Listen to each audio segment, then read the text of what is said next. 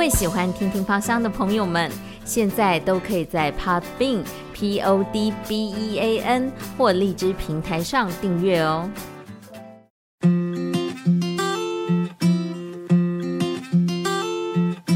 与香气相遇的那一瞬间，是悸动的、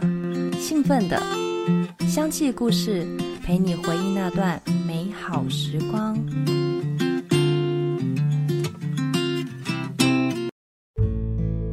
大家好，我是小韩，目前在亚东技术学院的资源教室担任辅导老师，也是芳疗师。今天很高兴来跟大家聊聊天竺葵精油。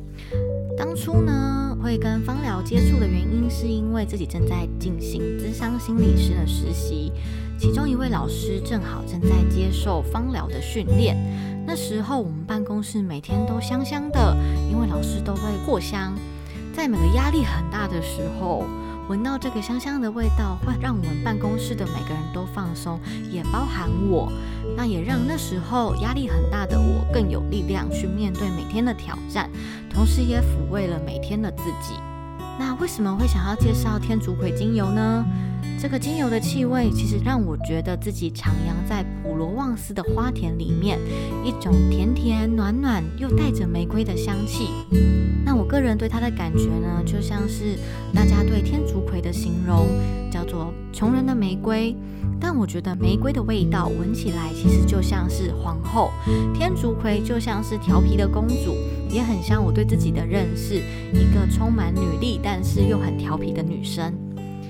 那我怎么认识天竺葵的呢？认识天竺葵其实是我在实习的时候，因为我一直都很喜欢玫瑰的香气，但玫瑰精油总是贵松松。在实习的时候，我根本没有钱可以砸下去买一支玫瑰精油。那时候正在接受芳疗训练的老师就跟我说，其实天竺葵有一个昵称叫做“穷人的玫瑰”，它有一点点玫瑰的味道。我一闻就觉得，哦。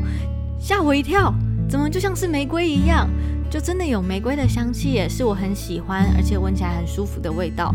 但当然那时候，对一个正在实习的人来说，天竺葵的价格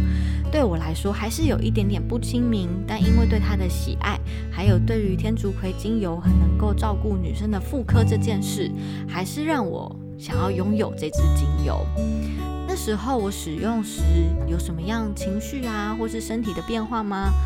老实说，我不是一个会固定天天用油的人。但是当我感觉到很烦躁的时候，闻到天竺葵，我就会觉得心情很被抚慰。有时候接完个案出来的时候，也会想要休息一下。那时候天竺葵精油是我在实习工作时很能够照顾自己的一支精油，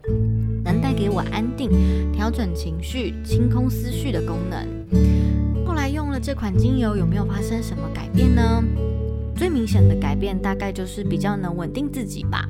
因为在忙碌的生活当中，很容易会对自己产生一些怀疑。那天竺葵的放松功能可以让我的大脑暂时清空。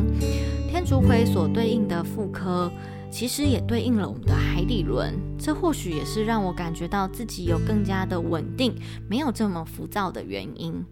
我现在都怎么使用它呢？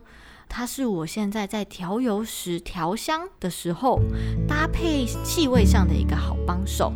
因为我是疗效跟味道一样重视的人，但有一些精油的气味我自己不是这么的能够接受，这时候加一点天竺葵就会让味道变得更甜美，然后气味也会比较好闻，同时它的功效也不减。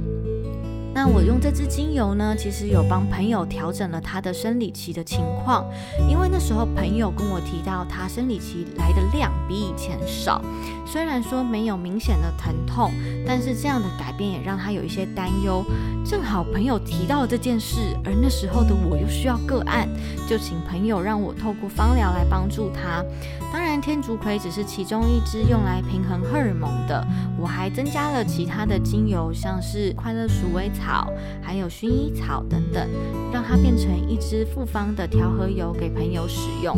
朋友给我的回馈是他对于气味上觉得很喜欢，他觉得生理期在那个时候还没有很明显的改变，但是心情上变得比较放松，使用的时候会让他感觉到很舒服。对我来说，生理的状态还有太多的因素会影响到他的经期的经血量，所以虽然没有马上让他的生理症状有明显的改变，但我也相信情绪也会影响生理，放松的心情也会让身体开始有自己复原的能力。我是小韩，今天很开心跟大家分享我跟天竺葵精油之间的香气故事，希望每个正在收听节目的你，一起来认识芳疗的美好，编写出属于你自己的香气故事。下次见。